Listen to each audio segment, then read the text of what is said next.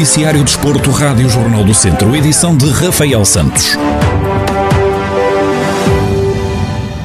O Académico de Viseu cumpriu dentro do prazo a entrega da documentação na Liga Portuguesa de Futebol Profissional que comprova a inexistência de dívidas no plantel profissional, confirmou fonte da SAD Viziense. Os academistas não tinham demonstrado o cumprimento salarial a jogadores e treinadores referentes aos meses de dezembro de 2020 e janeiro e fevereiro de 2021, dentro da data limite de 15 de março, tendo sido notificados para que até dia 31 de março fizessem entrega da documentação em falta. Apesar de ser algo que não se tem refletido na prestação dos jogadores, Carlos Agostinho, comentador da Rádio Jornal do Centro, admite que esta é uma situação que pode influenciar os jogadores do Académico de Viseu.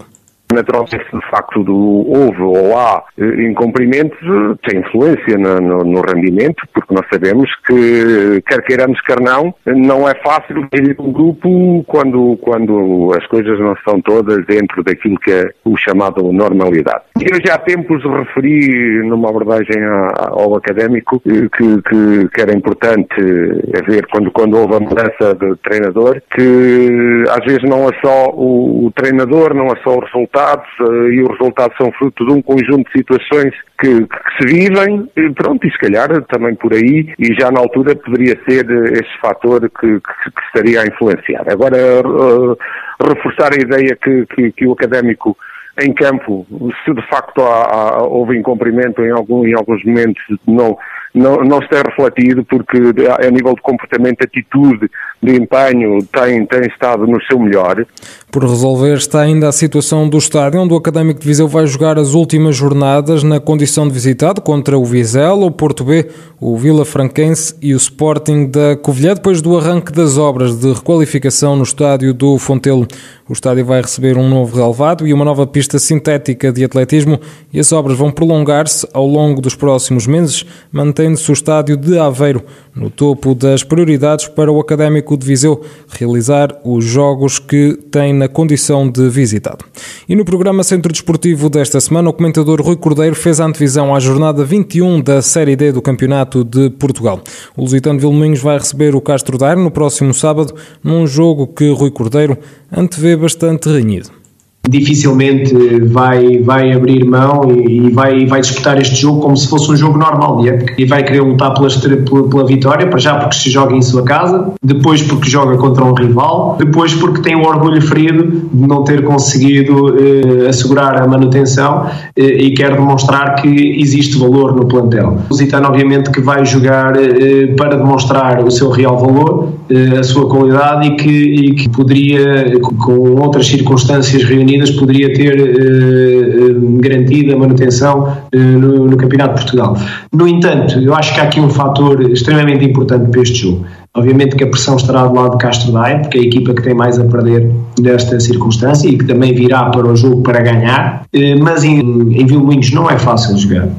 Ainda no mesmo campeonato, mas na Série E, o Mortágua vai receber o Marinhense. Rui Cordeiro salienta que a equipa do Distrito de Viseu tem de fazer o trabalho que lhe compete para vencer este duelo e só depois fazer as contas à classificação. Mortágua tem que fazer o seu trabalho nesta, nesta jornada, vencer a partida com o Marinhense, eh, que também não será tarefa fácil, como é óbvio, e depois esperar pelo resultado do Vitória de Sernache e de Sertanense e ver como é que, como é que terá que ir para a última jornada. Eh, mas sem fazer o seu trabalho primeiro,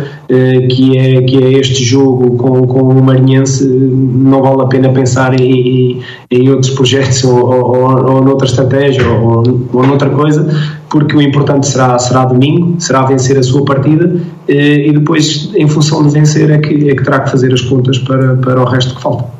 Pode ouvir na íntegra o Centro Desportivo, ainda hoje em 98.9 FM ou no online em jornaldocentro.pt. E se não fosse a pandemia da Covid-19 por esta altura, em Rezende, a Escola de Futsal Os Afonsinhos organizava um campo de férias para os jogadores de futsal que era conhecido como Páscoa Camp. Marcos Antunes, fundador e coordenador da Escola de Futsal Os Afonsinhos, fala sobre esta atividade e conta o que vão fazer este ano para assinalar a data. Os Páscoa Camps foram sempre também umas das bandeiras de, dos Afonsinhos e do, do, do nosso projeto desportivo. Um, o que é que nós tentamos uh, fazer? Uh, desde o ano passado também, nesta altura, nós tínhamos um torneio, o Dr. Lourenço Pinto, que fazíamos aqui, festivo e fantástico, e que este ano iria ser internacional porque teríamos presença de equipas espanholas. Com esta história da pandemia, isto tudo parou e o que nós estamos a tentar reinventar, porque é esta a palavra-chave do ano 2021, é